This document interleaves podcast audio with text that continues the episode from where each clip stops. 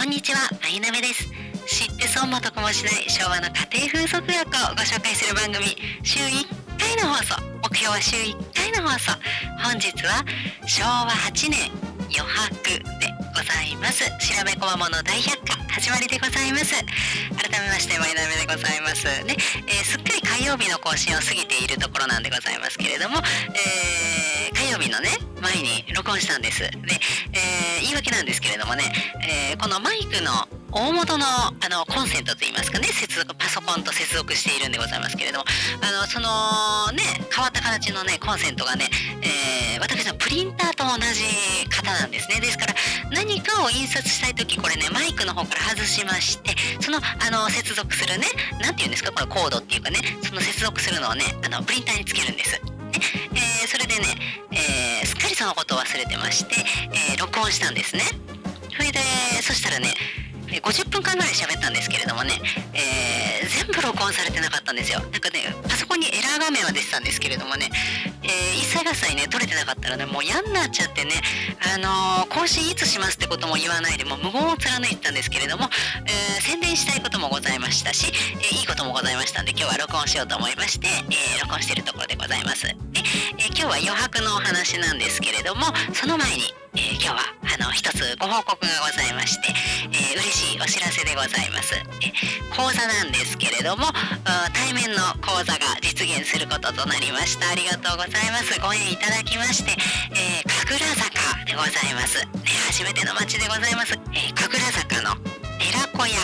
神楽坂さんというところなんでございますけれども、えー東京神楽坂に、えー存在する昭和27年に建てられた文化庁指定有形文化財の古いアパートがあるんでございますけどとっても雰囲気がありましてあのインスタグラムでねフォローしていてとっても憧れていたところなんでございますけれどもあのこの度ねあのタラタビックスさんのあの撮影コラボ撮影でモデルをしていただきました小唄のマミさん。ね、あの着物スタイリストのマミさんでございます。ね、えー、あのマミさんからご縁をつないでいただきまして、なんとなんと私も、えー、マイナメもですね単独なんでございますけれども、あの講座をですねやらせていただけることになりましてどうもありがとうございます。えー、午前と午後の部で、え髪型の講座でございます。えー一番私のあの講座の中でも大人気のものでございます。自自画自賛でね大人気って言っちゃうとあのお恥ずかしいところなんでございますけど、本当のところであの大人気の講座なんでございますけれども、あのフィンガーウェーブのね耳隠しの講座をさせていただくこととなりました。ありがとうございます。で午前の部午後の部とございましてお申し込みはあの寺子屋さんのねインスタグラムの方からあのお申し込みになりますのであの概要欄に貼っておきますのでぜひぜひあのお申し込みいただきまして直接ねあの見ていただければと思うんでございますけれどもあの内容がですねオンラインではあの体験いただけないことといたしましてはあの実際の古物でございます当時のね、使われていたものでございます。あの汚いもんじゃないんですよ。汚いもんじゃなくて、あの、とっても素晴らしいものなんですけれども、やっぱり古物をね、実際に手に取っていただく、見て、目で見ていただくっていうことが、あの、どれだけ感動することかとかっていうのと、あとはその、実際にね、あの今回の余白の話につながるんでございますけれども、フィンガーウェーブっていうのは、あの、美容師さんにね、なるためのあの、試験の中にも組み込まれているもの、オールウェーブと今、言ったかな？なんだったかな？なんですけれども、とは違う、あの、庶民の、当時のね、お風呂事情の悪い状態。で、あの、施しました。庶民の、パーマネントも当てられないような庶民の、あの、フィンガーウェーブのやり方なんでございますけれども、それゆえに、普段の生活にも持ってこられると言いますかね、合わせられる余白を含んだ、とても面白い髪型でございますので、ぜひぜひ、あの、ここでしか体験できないことと思いますので、ぜひぜひ、あの、ご興味ございません。ご興味なくてもね、絶対見ていただきたいんでございますけど、とにかく概要欄を踏んでリンクを見ていただきたいんでございますけれども、ぜひぜひ、あの、体験していただければなと思います。はい。で、えー今日は余白のお話なんですけれどもね、えーいろいろ、そうですね、3つに分けるとね、今日はね、えー、宣伝したいのが北海道の客間さんっていうアンティーク着物のお店がありまして私の一押しのお店と言いますかねこの店主が大好きなんでございます。ねナポさんっていうねナホさんって言うんですけどね正確にはねあのナポさんっていう方がいらっしゃいまして、えー、ナポさんとはね何で知り合ったんだか私がもともと好きだったっていうのがあるんですけれども一目惚れしちゃいましてねインスタグラムで発見しまして。で、えー、ナポさんがねなんとなんと講座をそれこそねフィンガーウェーブでございます。二重に宣伝でございますけどナポさんもフィンガーウェーブをねあの受講していただきましてその他の講座も受けていただいたんでございますけれども。で、えっ、ー、と、ご縁いただきまして、そこからあの仲良くさせていただきまして、で、あの、お着物自体もね、何度かあの購入させていただいてるぐらい、あの、仲良くしているんでございますけれどもそのナポさんがついにあの本をね出版されましてであのアマゾンで出るって言ってるのにちょっと待ちきれなくってですね。でもあの札幌になかなか行けませんでね。あのとにかくあの買いたい。ことであのメールしましてであのいち早くあの今手元に届いている状態なんでございますけどナポさんありがとうございます。出版おめでとうございます。でね、えー、ナポさんの何が好きかってすごくあのモードな着方で、えーと、お洋服に着物を合わせたりもされていらっしゃるんですけれどもナポさんの何が面白いってねその何て言うんですかね民芸チックなものとか、えー、いわゆるちょっとダサくなりがちなものモンペですとかあとは何て言うのかな洋服にリメイクしたもの着物をリメイクしたもの。いえいえ、あの、リメイクしてる人がダサいって言ってるわけじゃないんですよ。言ってるわけじゃないんですけれども、え自分が欲しいかって言ったらそうでもないっていうものも、あの、割かしあるんですけれども、彼女の手にかかると本当に素敵なんですね。んで、ナポさんは本当に突き抜けておしゃれな方で、およそ私からはあの、モードなね、雰囲気っていうのは漂ってないんでございますけれども、なんで彼女から買いたくなるかっていうことをね、考えた時に、私にも何かこうおしゃれになれるかもしれないとかえっと何て言うんですかね突き抜けておしゃれにスタイリングしてるんですけれども余白を残してくれる唯一無二の方なんですね。であそのアイテム使ったらあれに合うなとか奇抜なんだけれども奇抜すぎないというかなんか何とも言えないナポさんにしか表現できないような何かを持っていらっしゃる方で、えー、とにかくいろんな方に知っていただきたいと思う方で誰かおすすめの人いますか？って言ったら絶対にナポさんを出すぐらい私はご利用しなスタイリストさんなんでございますけれども。で友達にもねあのおすすめしたんですよ。絶対好きだろうと思っていやナポさんが本出すんだけれども別に押し売りでも何でもないんだけど見てみないかみたいな感じでねあのおすすめしたらねあのその方もやっぱ「いや実は私ナポさん大好きなんです。早速買ってね、あのー、仲良くなったって言ってたんでとっても嬉しい限りなんでございますけれども。そのねなんだろうなそのとにかく彼女には余白があるんですよね。どこがいいかっつったらその彼女にねお友達の方ね彼女彼女言うと誰だか分かんなくなっちゃうんですけども私のそのナポさんの本を勧めたお友達に「ナポさんって人がいてね」って言ってでとにかくねおしゃれなんだけれども余白を残してる唯一無二の人でね面白いと思うんだけどどうだろうかっていうことでね彼女に勧めたんですけれどもで実際に今手元に届いた本を見ましてね、ナポさん自身もねあの余白の話をしててちょっとびっくりしちゃいましてちょっともう嬉しすぎると言いますかね。で、えー、ぜひぜひ手元にねとって見ていただきたいんですけどこの本の中でもう写真がメインなんですけれども、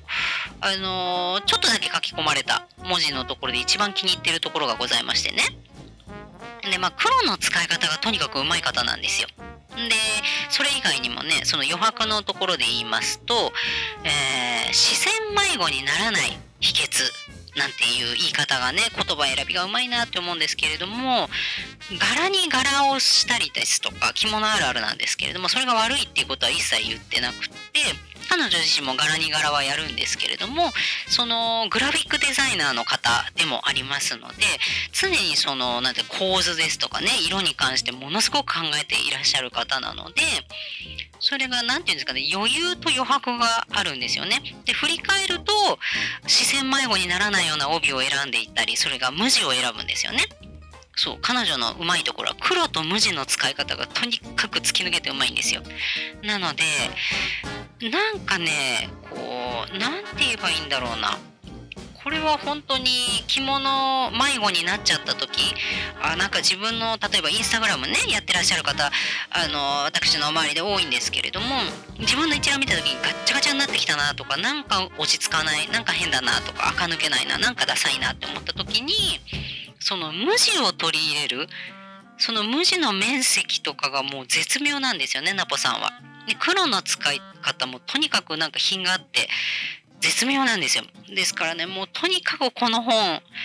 そんなにね、分厚い本じゃない、何ページだろうな。50ページもいかない、45ページぐらいなんですけれども、本当にね、この一冊ですごい、こう、なんだろうな、ぐっと垢抜けられる、ね、そう言っちゃうと明日からの自分の装いが怖くなるんですけれども、本当にね、ぜひぜひいろんな方に見ていただきたい。今ね、まだ Amazon で発売してないのかな。ナポさんにねメッセージしたらねって言ったらナポさんの仕事増えちゃうんですけれどもナポさんにメッセージしたらねあの買えるかもしれないんでねぜひぜひあの手元に置いていただきたいこれは本当に私の大好きな一番大好きな本がねあの歴代1位が豆千代モダンの本なんでございますけれどもね豆千代の着物モダンっていうのの衝撃を受けた本ぐらいこれから着物始めの人とかもお洋服しか興味ない方もこのナポさんの「危機」っていうねあの嬉しい己と書くんですけどその意味もねあのナポさんのあの概要欄にこれまた貼っておきますのでねあのリンクから飛んでいただいてどういう意味かっていうのを知っていただきたいんですけれどもとにかく何も否定しないんです彼女は。ね誰のことも否定しない。でも自分の信念があってもう本当にね見た目はすごいモードなんですけど、話すとね、すごい大和なでしこな方で、日舞もやってらっしゃる方なんですけれども、とにかくとにかく洋服しか興味ないぞ、でもヴィンテージは好きだぞっていう方にも見ていただきたい。着物始めの方も、クロートさんも絶対満足する一一冊かなと思いますので、ぜひぜひこれを見ていただきたいなと思うので、ちょっとね、宣伝かかってるんですけれども、これは単なる推しの宣伝でございました。でね、その余白の話なんですけれども、今日はね、あの昭和8年の古書で田中千代さんのね、え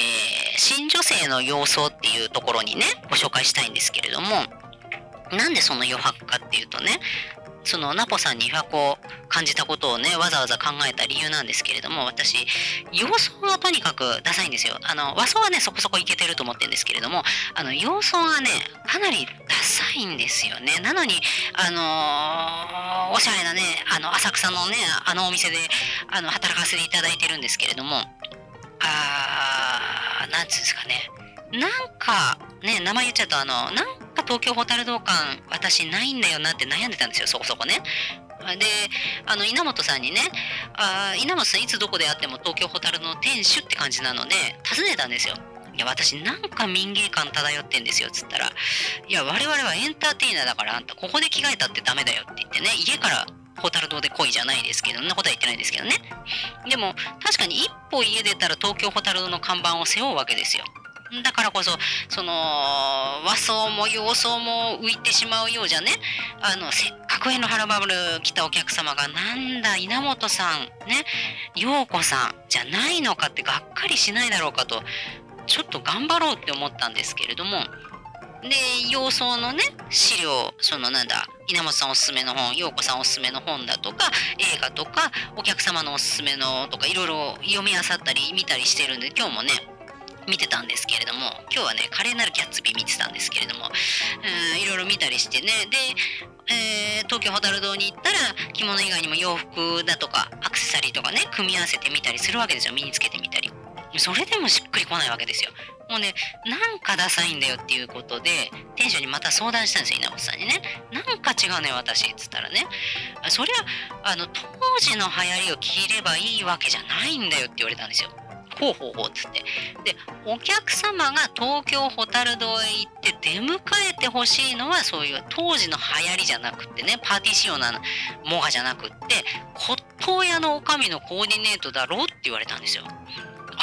なるほど、そうかそうか。っつってね。あのー、頭にガチャガチャいろいろつけたり、アクセサリーとか、とにかくすっちゃめちゃがつけてたんですよ。だから、あ、そうだなって、こういう格好が骨董屋から出てきたらちょっと怖いよなと思ってね、びっくりするようなスカート丈とかね、早く丈を直しなさいってぐらい短いの履いてみたりとかね、してね。いや、おかしいだろうと思って、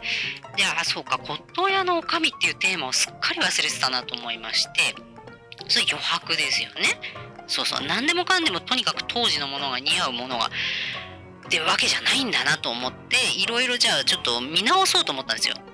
あのひたすら流行りもんばっかり見てたもんですから資料を。でそういろいろ辿ってったらその田中千代さんが自分の中に引っかかってきてで、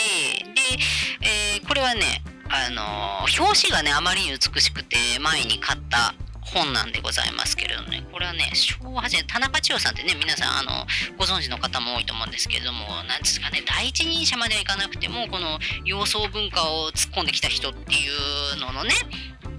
代表の方だと思うんですけれどもこれはね今手元にあるのは昭和8年7月ですね。7月の20日に発行された、ね、新女性の様相っていうあの出だしのあ何ですかね橋書きみたいの見るとこうなんかねもう戦いモードなんですよね。こうなんか和装はおかしいだろってことをあの日本だけ置いてかれてるぞみたいのをね結構きつい言葉で言っている本なんでちょっとねあの和装愛好家としてはなかなかぐさっとくるようなね受け入れがたい始まりをするんですけれどもそれでもね読み進めていくとすごいねグッとくることがね載ってたんですよ。でその中で稲本さんのその流行を着てればいいわけじゃないっていうところの項目なんですけれどもこれがね流行色の取り入れっていう項目があるんですけどもえー、流行のね主題を生かすために色をどう取り扱われるかこの場合は自分に似合う色で流行の主題を傷つけないものを選ぶべきでありますと。ね。えー、っとね流行の主題が中世のね雰囲気であったならばそれを助長する中世風の色が流行色であるはずと。ねあるわけですよ。なんだけれども不幸にして中性風が、えー、自分に似合わぬ場合があるわけですよ。私がまさにそうなんですよ。そのヴィンテージのね1930年代カラーがね。あー何やっても似合わないんですよ私は。とにかく似合わないんですよ。色というか形ですよね。あのー、バンダナみたいな状態にあの羽が立ってるのある。分かりますかね？バンドのね。どう考えてもピンクレディーの追っかけみたいになっちゃうわけですよ。ね、おかしいわけですよ、あれを私が着るとね。それで、あのー、なんだっけ、グレタ・ガルボじゃなくてなんだっけよ、なんだっけよ、名前と忘れしちゃったけど、あの、華麗なるギャツビーのね、女性なんだっけよ、なんだっけよ、名前と忘れしちゃった。そうそう、あの女優さんがね、くるくるくるくるしたカールをしてるわけですよ。で、あホタル堂に来たねお客様にもね「あなたあの華麗なるギャッツビーのねあのディカプリオじゃない方よ」っつってあの昔あの映画で流行った方の彼なるやつびよって。あれのねデイジー役のねあの人の髪型似合うわよって絶対似合うわよって言われてこれよしよし見てみようと思ったんですよ。3人続けて言われたんでこれは似合うかもしれないと思ってわざわざ399円のねプライムのレンタルして借りて見てみたんですけれどもね。私がそれやるとねどう考えてもサザエさんになっちゃうんですよ。くるくるくるくるしてる感じがね。あの耳の横でくるくるしてるんですけどどう考えてもおかしいだろうってなっちゃうんですよ。だからそのなんだ東京ホタル堂さんでよく取り扱ってる1930年代ファッションがとにかく形が似合わないんですよ私。ねでね話が長すぎてね脱線しすぎて何の話か分かんなくなっちゃったんで戻すんですけれどもとにかくこれ今回はねこの1930年代中世の雰囲気ねであ中世の雰囲気がもし自分にね似合わぬ場合は流行より個性の方が大切ですから型と色のいずれかがよりよく自己の個性に合致するかをあの検討してね。形が良ければ私がその1930年代に例える1930年代の形が似合うんであれば形だけを取り入れ1930年の色が良ければ色だけを取り入れていけばそれで良いのですって田中千代さんが言ってるんですよ昭和8年ね。要するに流行の取り入れにあたっては流行より個性が大切なこと言い換えれば流行のために個性を犠牲とせぬことね、しかも十分流行に対していつも敏感であることが大切なのでございますっていうんですよね。これね本当にこれを見てね稲本さんが一生懸命一生懸命毎日のように教えてくれたことがねスッと入ってきたんですよね。別に稲本さんの言葉が入ってこないってわけじゃないんですけど田中千代さんだけが入ってくるわけじゃないんですけれども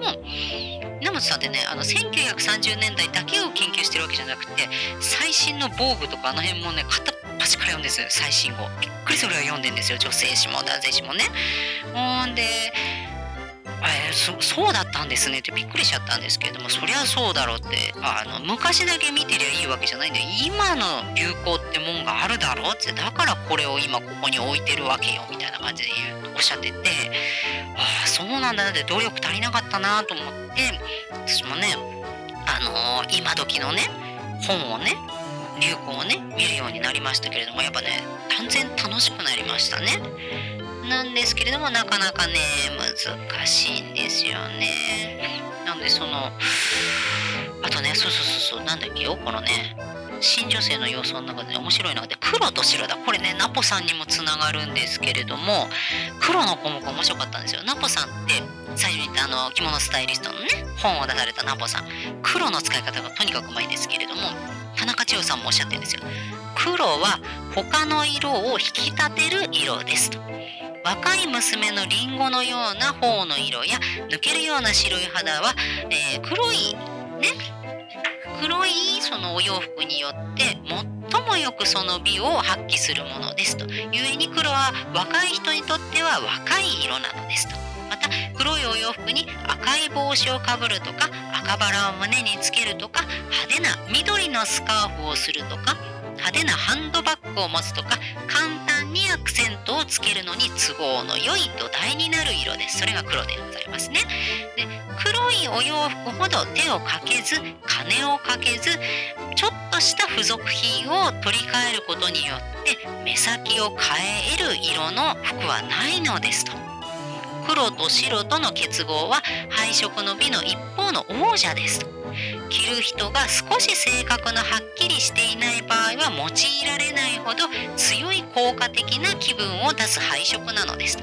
黒と白の研究は服飾の研究者にとって一つの大きな分野であります。白について付け加えていただきたいことがあります。それは近代人は白を単純に潔白の色と見ないことですと白の中にもさまざまな、あの段階があるんですよと色があるんですよとそれを、えー、情熱的に楽しんでくださいよということでございます。ね面白いですよね。このねいやいいですよね。そう黒ね私ほんとねああ、着る人の性格がはっきりしないってね、私はっきりしないんですよね。黒と白って確かにあんまり着ないかもしれないなと思いまして、ああ、そこがすっちゃかめっちゃかだったのかもしれないなって思ったんですよね。稲本さんもよく言ってるんですよ。いや、結局はその三原色じゃないですけれども、あるんだよみたいに言ってた時に、この前ね、そうそう、あこの話で終わろうと思うんですけどね。いや、前波さんのその雰囲気、その組み合わせ好きなんだよねってっていうおっしゃるねおっしゃってくださる方とかいるんですけれどもで稲本さんなんてね私の数億倍以上そういう声をかけられてるんですけどそのことについてこの前話したんですよ。ね、えー、交代の時間にね。で例えばなんですけれどもその日私が着てたね、えー、着物なんですけれども本当はその帯の合わせじゃなくてもっと可愛い昼夜帯柄の入った昼夜帯を合わせてくる予定だったんですよ。だけど出かける寸前にとっちらかってんなと思ってあの自作のねあのブラウン系のねほぼあの何の特徴もないと言いますかね、えそれに付け替えたわけですよ。ちょっとこれ鬱陶しいからこっちにするわっつって出かけてったんですけれどもでもそれがあるからこそこの夢二の雰囲気になれるって思ってる最高の帯なんですよ自分自作でね自画自賛なんですけれどだったらねでも例えばですよって稲本さんと話しててこれを小樽堂のその着物コーナーに置いたとしますすっごい活躍する帯なんですよ。蛍堂にある着物にもすっごく合うんですけれどもそれをうー中綿の入ったね昼夜帯をたくさん置いたら単なる座布団コーナーなんですね。座布団の入った押し入れみたいになっちゃうんですよ。全然素敵じゃないんですよ。でもその全然素敵じゃない座布団があるからこそ夢二が完成するわけですよ。この全然素敵じゃない入りがあるからこそね無地の半襟なんです無地なんですけれどもその微妙な色があるわけですよ。ね大した柄が入ってるわけでもないんですよ。パッと見そそられないんだけれども地味なんだけれどもその無地の半襟があるから夢地スタイルが完成するわけですよって話をした時に稲本さんもこれあるだろうってこのシャツとかねその今自分の身につけていらっしゃるものを言っていやこれを置いたとてあの、まあ、買わねえんだよなってね。みんなそのこれをこうやって作れるよって言ったとこでみんな作らないんだよねって言って。でこれがあるからっつったとこでそれを買うかっつったらまたそうじゃない。これが難しいとこだよねっていう話で。やっぱね要素を私がいけてない理由でねあのまとめると余白がないんですよね。要素をするからっていうんで気張ってでわけのわかんない髪型をするわけですよ。わけのわかんないメイクをする。だから張り切りが出て余白が消されるんですよね。イコールダサくなるわけですよね。その帯もすっちゃかめっちゃかの方を選んでる状態になっちゃうわけですよ。だからナポさんのようにね稲本さんのように素敵な皆さんのように余白をねちょっと楽しんで無地ですとか黒とか白をねまたちょっと取り入れていこうかなと思うところでございます。私のフィンガーウェブも余白があるのでございます。ぜひね、寺子屋神楽坂いらしていただければと思いますね。えー、あのそのね午前と午後の分でねそれぞれねお時間のある方その講座終わったら一緒にランチですとかお茶なんかできたらななんても思ってますので神楽坂デビューなんかにもおすすめでございます。ね洋服でお越しいただいても全く問題ございませんのでねぜひぜひお気軽にご参加いただければと思います。それではまた。